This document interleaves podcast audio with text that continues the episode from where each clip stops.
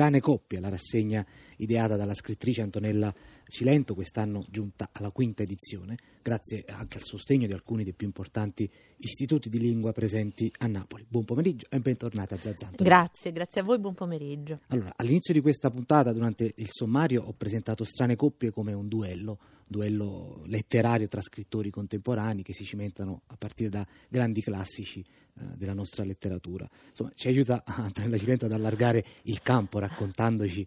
cos'è Strane coppie. Strane coppie nasce dall'idea in qualche modo di far conoscere i romanzi che appartengono alle grandi tradizioni europee, e non solo, perché ovviamente è coinvolto il Sud America, poiché il Cervantes, parliamo di lingua spagnola, inevitabilmente, e che spesso sono dei grandi classici nei paesi d'origine, ma che da noi, pur essendo tradotti, spesso e volentieri non sono noti al pubblico italiano. Quindi l'obiettivo è far conoscere le letterature dei paesi, dei tre istituti coinvolti, quindi il francese, il tedesco e lo spagnolo, e contemporaneamente trovare un parallelo con i romanzi della grande tradizione del Novecento, che in Italia, anche appunto i romanzi italiani, quasi sempre, insomma, un po' dimenticata, trascurata, non letta, perché siamo un paese di lettori esterofili. Quindi una sfida, però al tempo stesso anche un'occasione per riflettere sulla letteratura, sul senso che oggi ha la letteratura, sul modo in cui si possono raccontare i libri in maniera non accademica, non ovvia e non commerciale, però al tempo stesso. Ecco, in che modo si struttura un incontro di Strane coppie? Ogni incontro è organizzato con i due scrittori ospiti, che sono quasi sempre scrittori italiani, che raccontano a turno, talvolta interferendo l'uno con l'altro, il proprio romanzo, il proprio autore. Quindi un'esplorazione che parte dal romanzo e poi si allarga naturalmente alla biografia dell'autore, ai ragionamenti intorno alla storia e all'opera dell'autore coinvolto. Dopodiché cominciano delle interferenze con il pubblico, quindi domande, battute, discorsi, scambi, impressioni. Tutto questo è condito dalla presenza sempre di un attore o di un'attrice che fa sentire la viva parola dei due autori, quindi dei due romanzi. Spesso e volentieri l'incontro si inaugura anche con una lettura in lingua originale, quindi con un pezzetto del romanzo ospite di quella serata, in francese o in spagnolo o in tedesco, a cura di solito della biblioteca o del direttore dell'istituto coinvolto. E questo è un aspetto fondamentale per riuscire, come dire, a entrare nelle letterature, nelle varie storie, nelle varie letterature europee. La rassegna Strane coppie è iniziata il 28 febbraio, in quel caso la coppia, diciamo, era una, ma molto pesante, perché c'era, insomma, Giuseppe Montesano che interpretava e raccontava Kafka, e insomma andrà avanti fino al 30 maggio con un omaggio a Simenon e a Fruttero e Lucentini. Sarà davvero curioso ascoltare Enzo Moscato, che si occupa di Simenon, e Domenico Scarpa, che invece tratterà i romanzi di Fruttero e Lucentini. L'ultimo appuntamento, invece, quello di giovedì scorso, ha visto come tema portante l'amicizia al femminile, complice anche la festa delle donne, e il confronto tra due autrici del Novecento, l'italiana spagnola Alba de Céspedes e la spagnola Carmen Martín Gaite, queste due scrittrici a loro volta interpretate e raccontate da Sandra Petrignani e Maria Alessandra Giovannini. Sì, è stato un parallelo interessante, perché Carmen Martín Gaite è una grandissima autrice spagnola, di quella generazione che in Spagna è detta generazione degli anni 50 o generazione 55, perché si tratta appunto di scrittori venuti fuori già durante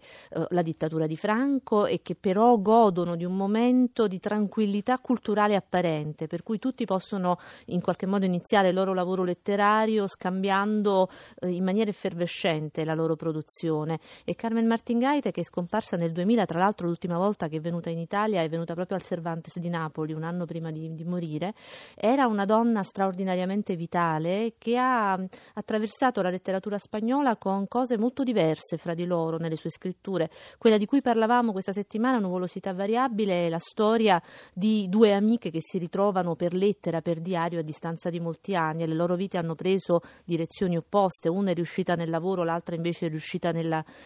famiglia, ed entrambe vorrebbero in qualche modo compensare l'altro lato della loro esistenza, e a distanza pian piano si ricompongono un ragionamento sul femminile che tra l'altro, pur essendo ormai di alcuni anni fa, risulta ancora oggi molto molto vitale. Alba de Céspedes invece è una grandissima autrice italiana che era molto letta e molto nota magari alle nostre nonne, alle nostre mamme, si trovava facilmente allegato alle grandi riviste di un tempo, a Grazia o a Gioia si trovava facilmente allegato Quaderno Proibito, che era uno dei suoi titoli famosi. Adesso la si trova principalmente dentro un unico meridiano che raccoglie tutta la sua opera, ed è stata una donna molto importante ancora prima come personaggio, prima ancora che come autrice. Era cubana di origine, il nonno era stato il primo presidente della Repubblica Cubana, quindi aveva un rapporto con questo paese forte che è durato per tutta la vita, e ha cercato per tutta la vita di costruire un romanzo su Cuba e poi non l'è mai riuscito. È stata la fondatrice di una rivista importantissima, tra l'altro l'idea nacque qui a Napoli, il Mercurio, che era una grande rivista di arti e letterature e scienze.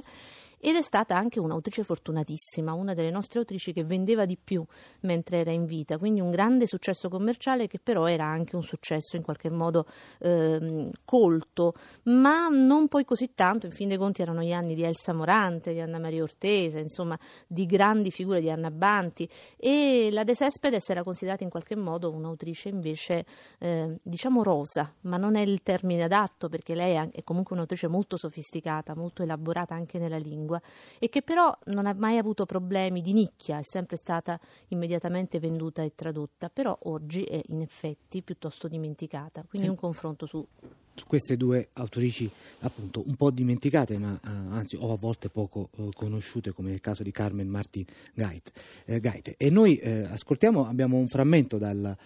Strane coppie, dall'incontro di giovedì scorso, di rassegna letteraria ideata da Antonella Cilento, ed è Sandra Petrignani che ci parla del suo incontro con Alba de Céspedes. Quando l'ho conosciuta era una signora che già aveva superato i 70 anni, devo dire di grande eleganza, molto sottile, molto alta, insomma veramente di grande eleganza. E questa eleganza naturale, insomma di una classe sociale agiata, probabilmente, lei era di buonissima famiglia, però faceva un contrasto molto interessante con il suo modo di parlare e di mettersi in relazione con me, per esempio, che ero veramente una giovane, non avevo neanche 30 anni, e una giovane giornalista, insomma, che era andata a intervistare. Era molto diretta, io mi ricordo che era molto diretta, molto stai zitto tu al marito, che l'accompagnava col suo foulard da diplomatico, ma era lì che non si metteva in mezzo. Ed loro vivevano a Parigi e invece ci eravamo incontrate nella loro casa di vacanza, una bellissima castello del marito, in un posto vicino Torino, era un luogo di montagna, mi pare che si chiami Luserna San Giovanni. Dunque, poi c'è una cosa che vi volevo leggere di questa intervista, ecco il suo rapporto con il fascismo. Ho avuto molti guai nel periodo fascista, tutto di me fu proibito, come del resto toccò anche ad altri scrittori, Moravia per esempio. Non potrei dire la stessa cosa di tutti quelli che oggi vantano un presunto antifascismo. Venivo convocata continuamente al Ministero della Cultura Popolare. L'ultima volta il ministro Mezzasoma, che era però una persona per bene, mi chiamò e mi disse: «Lei è come morta, non può più scrivere su nessun giornale». Ero collaboratrice fissa al Messaggero allora.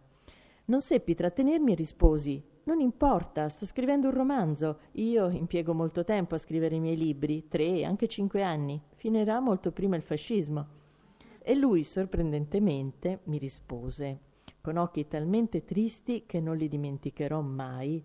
lo credo anch'io. Era il 17 luglio del 43, il 25 luglio il fascismo cadde.